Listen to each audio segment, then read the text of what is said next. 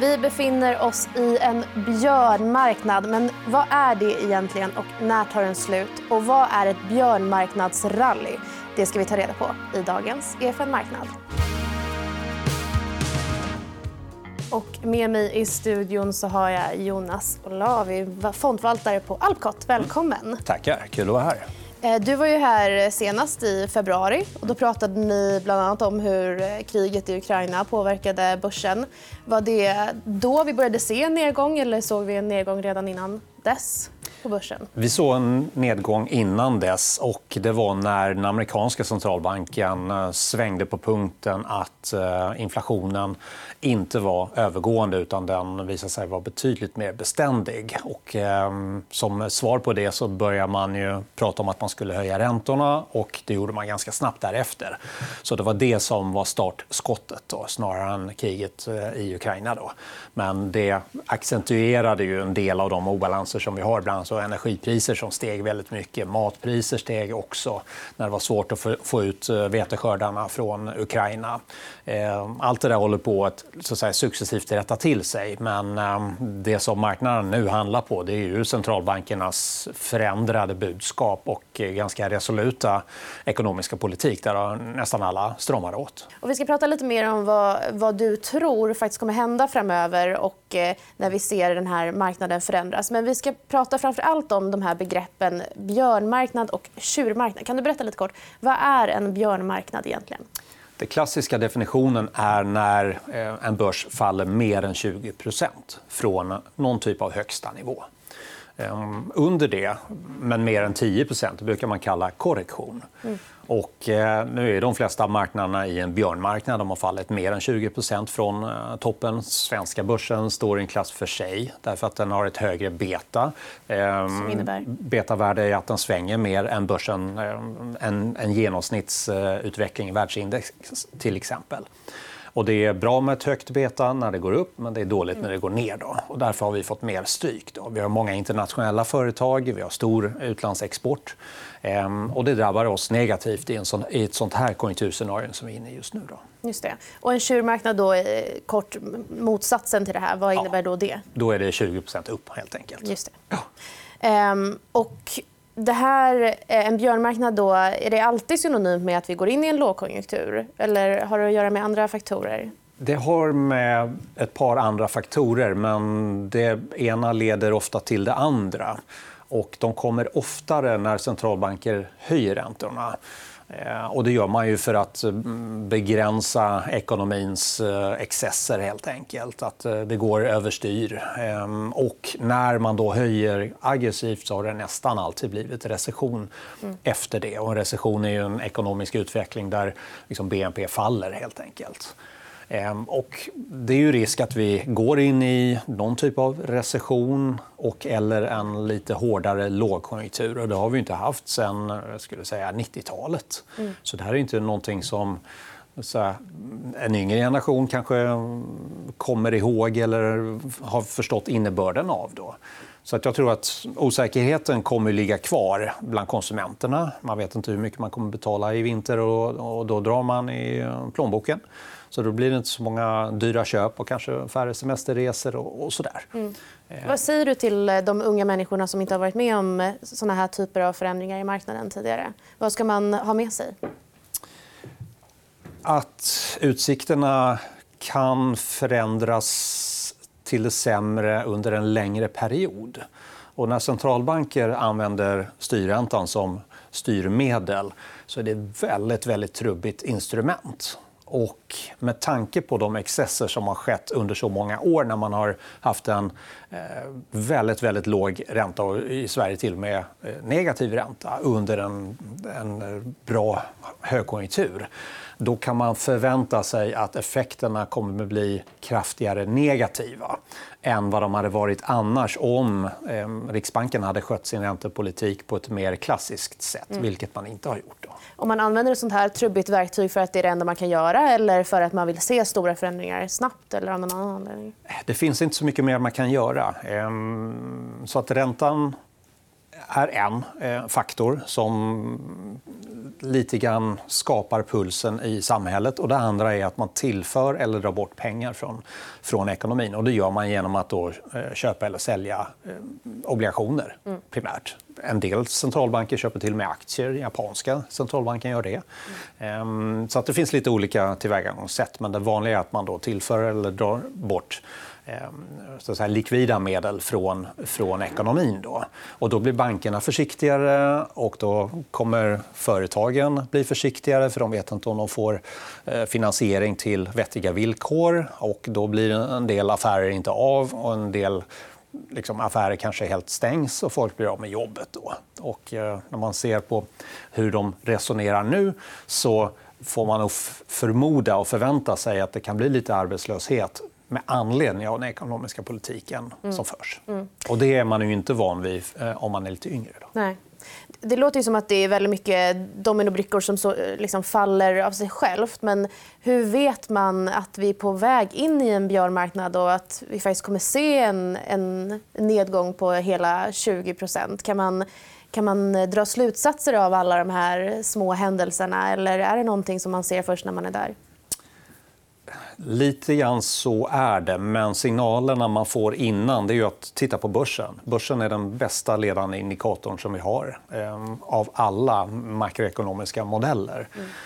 Eh, och det kanske inte är så att en enskild person har kunskapen om vad som kommer att hända framöver men aggregerat så har det visat sig fungera väldigt bra över tiden. Och just det här med att de då ligger ungefär 6-9 månader före den realekonomiska utvecklingen har varit väldigt, väldigt träffsäker. Och när vi slutade förra året, som var ett fantastiskt år med avkastning på Stockholmsbörsen över 35 eh, Då var ju värderingarna på Stockholmsbörsen eh, P 22 vilket ju är högt i ett historiskt perspektiv.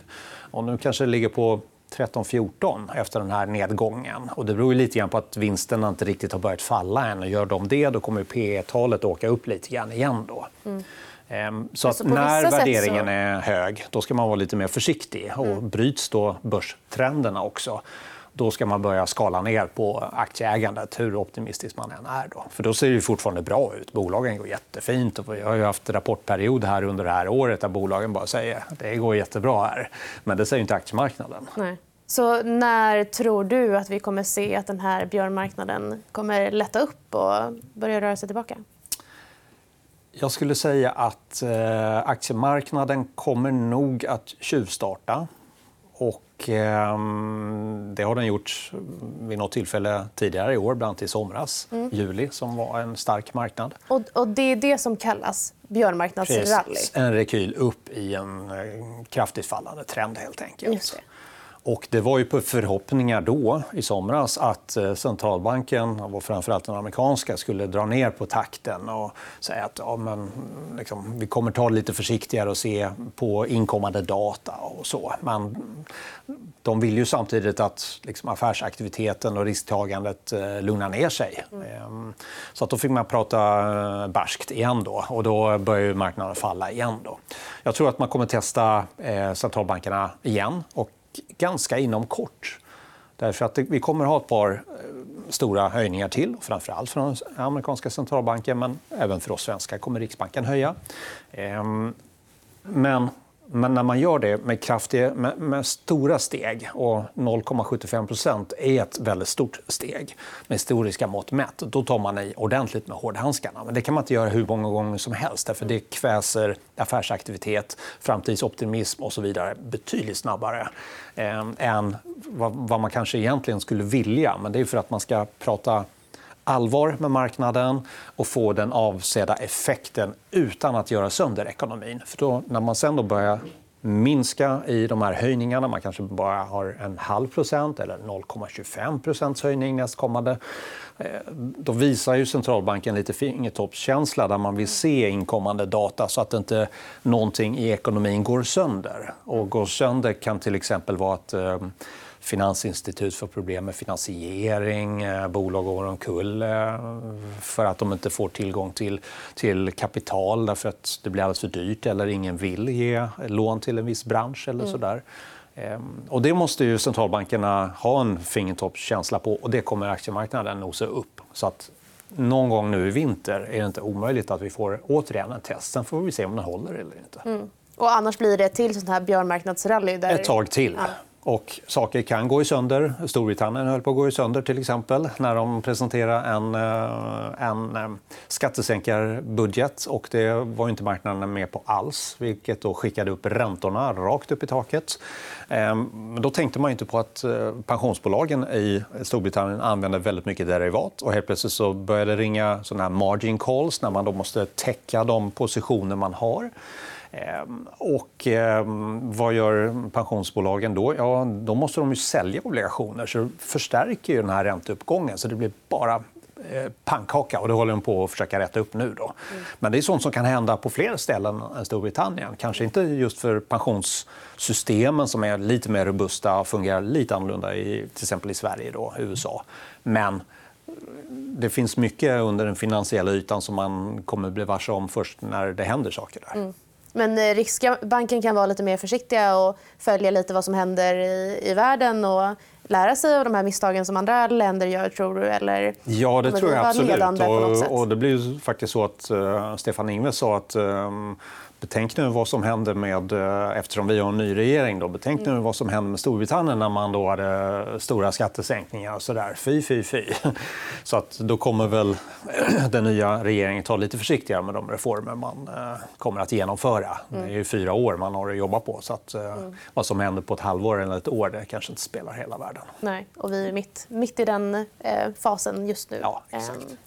Vi ska prata lite om eh, några aktiecase som du har med dig. Eh, men innan dess så tycker jag att det är väldigt intressant att höra hur du som fondförvaltare jobbar i en sån här typ av marknad. Hur tänker du eh, när det kommer till allokering till exempel? Ja, dels så förvaltar jag en global fond och dels så eh, chefar jag över allokeringsportföljer. Och det är fondportföljer där jag väljer in olika fonder. Då. Vad jag har gjort med dem eh, så att säga, de fondportföljerna det är att försöka göra dem ehm, här, mindre riskfyllda. Jag har ofta ett riskmandat. Till exempel ska standardavvikelsen ligga mellan 5 och 10 procent. kanske den i dagsläget ligger på 5,5-6 nu snarare än 10. Och det innebär till exempel att jag har minskat aktievikter. Jag har valt in fonder som gynnas eh, eller som har bra förutsättningar i ett sånt här klimat. Det finns en del long short-fonder där man då köper en aktie, till exempel Ericsson, och så säljer man Nokia och så hoppas man att Ericsson går bättre än Nokia och så tjänar man pengar på mellanskillnaden. Ehm, det finns eh, volatilitetsfonder som ehm, spekulerar i marknadsriktning men bara jobbar med derivat, inga aktier, inga, inga räntor. Och de har också gått väldigt bra under den här perioden. Då. Så man, det går att hitta lite udda fonder. En del hedgefonder eh, har ju haft eh, ett bra år nu. Ehm, så en del sådant har jag viktat in. Mm. I... Är det fonder som en vanlig småsparare också ja, kan plocka in i portföljen? Absolut. Ehm, och ehm, i aktiefonden, då, som är ett globalt mandat, där jobbar jag med en, strategi som heter Momentum. Och det handlar om att eh, investera i bolag som uppvisar stigande vinster ehm, som eh, slår marknadsförväntningar, belönas med stigande vinstestimat, stigande riktkurs och förhoppningsvis också stigande kurser. Och ofta så är det bolag, Momentum, så är det tillväxtbolag. Och tillväxtbolag har då ett högre betavärde oftast, det vill säga de svänger mer än börsen som helhet, vilket är bra i uppgångar men dåligt i nedgångar. Och då har ju många av de här tillväxtraketerna fallit och mer defensiva sektorer har poppat upp och defensiva bolag har poppat upp. Och tittar man på en, en Momentum ETF, alltså en, en börshandlad fond för ett år sedan hade den väldigt mycket teknologi, den hade finans, eh, den hade sällanköpsbolag. Nu är det idag då energibolag, det är hälsovårdsbolag, det är dagligvarubolag. Helt vänt eh, struktur. Då. Och Hur snabbt vänder de struktur? De rebalanseras jag tror det är halvårsvis. Då. okay. Så att det tar tid innan mm, liksom, de nya att säga, ja. stigarna kommer in i ett sånt index. Då. Mm. För mig som förvaltar med den typen av strategi handlar det om att eh, ställa om också. Mm. sälja gamla darlings och försöka hitta nya, vilket jag har jobbat med under hela året. Jag måste säga att det här är det mest intensiva året jag har varit med om under min 25-åriga karriär. Så att det har varit lärorikt, eh, men väldigt slitsamt också. Därför att man måste hela tiden ompröva Ehm, den typ av bolag man väljer, ehm, ompröva de bolag man har. Och jag gör det egentligen dagligen funderar kring de här frågorna. Och då har jag ungefär 70 bolag i den här portföljen, så det är mycket att fundera på. Mm. Om man som småsparare inte jobbar heltid med det här men är intresserad av att eh, se över sin allokering, hur skulle du rekommendera någon att, eh, att börja flytta från aktier och räntor till mer andra typer av tillgångsslag? Till exempel? Tycker man skulle kunna titta på eh, hedgefonder. Ehm, och det är ju bara att ta upp en scrolllista ehm, på den bank man då har sina eh, så att säga, pengar och eh, titta lite grann på vad det är för någonting och sen läsa på. För Det måste man göra också så man förstår vad det är för typ av fördelar men framför allt vilka nackdelar den typen av förvaltningsstrategi har. Och sen så eh, generellt så går värdebaserade bolag lite mindre dåligt än eh, tillväxtrelaterade bolag. Och det finns fonder som är väldigt nischade mot att eh, ha lågvärderade bolag i sina portföljer. Det finns det på svenska marknaden, svenska börsen, det finns det på globala, eh, europeiska. Du hittar dem överallt och de heter ofta någonting med value. Det kan också vara ett sätt att lite grann övervintra under en sån här period. För att nu gäller det att vara lite uthållig tills marknaden marknaderna vänder, för de kommer vända mm. den här gången också. Mm. Spännande. Vi ska till sist då prata lite om eh, de aktierna som du tittar på och tycker är extra intressanta just nu. Mm. Ehm, är det några ehm, nya köp du har gjort i er globalfond till exempel? Mm, absolut. Eh, vad jag har gjort är att eh, utöka ägandet av bolag som håller på med sjukvårdstjänster i USA. Och det finns några stora giganter som då eh, eh, ryms inom de här försäkringssystemen Medicaid och Medicare som amerikanerna är anslutna till med sina sjukförsäkringar. Och, eh, det största bolaget heter United Health som nyligen rapporterat ett väldigt starkt resultat, höjde sina prognoser, sånt där som belönas med, med stigande vinstestimat och, och eh, riktkurser och eh, där aktien går starkt.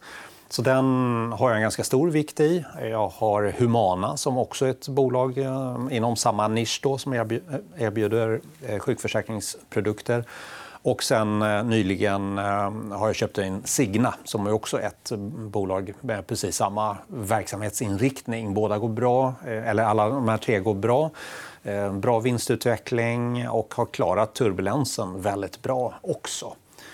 Ehm, så att, ja, det är bolag som jag har tittat på. Ehm, ett bolag som jag faktiskt sålde det var Estée Lauder som är ett fantastiskt bolag. Eh, skönhetsprodukter. Mm. Och kanske det världsledande bolaget. Men de har en ganska stor verksamhet i Kina. Och med alla nedstängningar så blir det inte så mycket smink sålt. Och det är klart att någon gång så, så kommer man komma över den här, så här drakoniska nedstängningarna. Så att då har väl aktien möjlighet att hämta sig. Men jag är lite orolig för rapporten så att därför sålde jag den och så köpte jag Signa istället. Då. Mm. Är det, på Estée Lauder är det mer eh, företagsfokuserat och eh, på hälsotechsidan mer branschfokuserat skulle du säga i vad du ser ja? Ja, det är en bra, mm, bra så att säga, fundering. Och det är det. Men samtidigt om man tittar på Estée Lauder så går den amerikanska och europeiska försäljningen väldigt bra. Så det är, svagheten är just i Kina som är en viktig marknad för dem. Och skulle det vända där, det gör det ju någon gång, ja, då är det säkert en aktie man ska in och äga igen. Då. Men aktien har etablerat en fallande trend. Ehm, analytikerna blir mer och mer så att säga, försiktiga. Och, ja, varför sitta i en sån aktie när man kanske då kan hoppa över i en annan typ, de här sjukvårdsaktierna som vi då har investerat i istället. Då. Mm. Spännande att höra. Stort tack Jonas Olavi för att du var med idag. Tack för att jag fick komma. Tack. Och det var allt vi hade för idag, men vi är tillbaka som vanligt nästa fredag. Eh, och gå in och följ oss på Instagram på EFN Aktiekoll så har ni koll på vad som händer. Vi ses!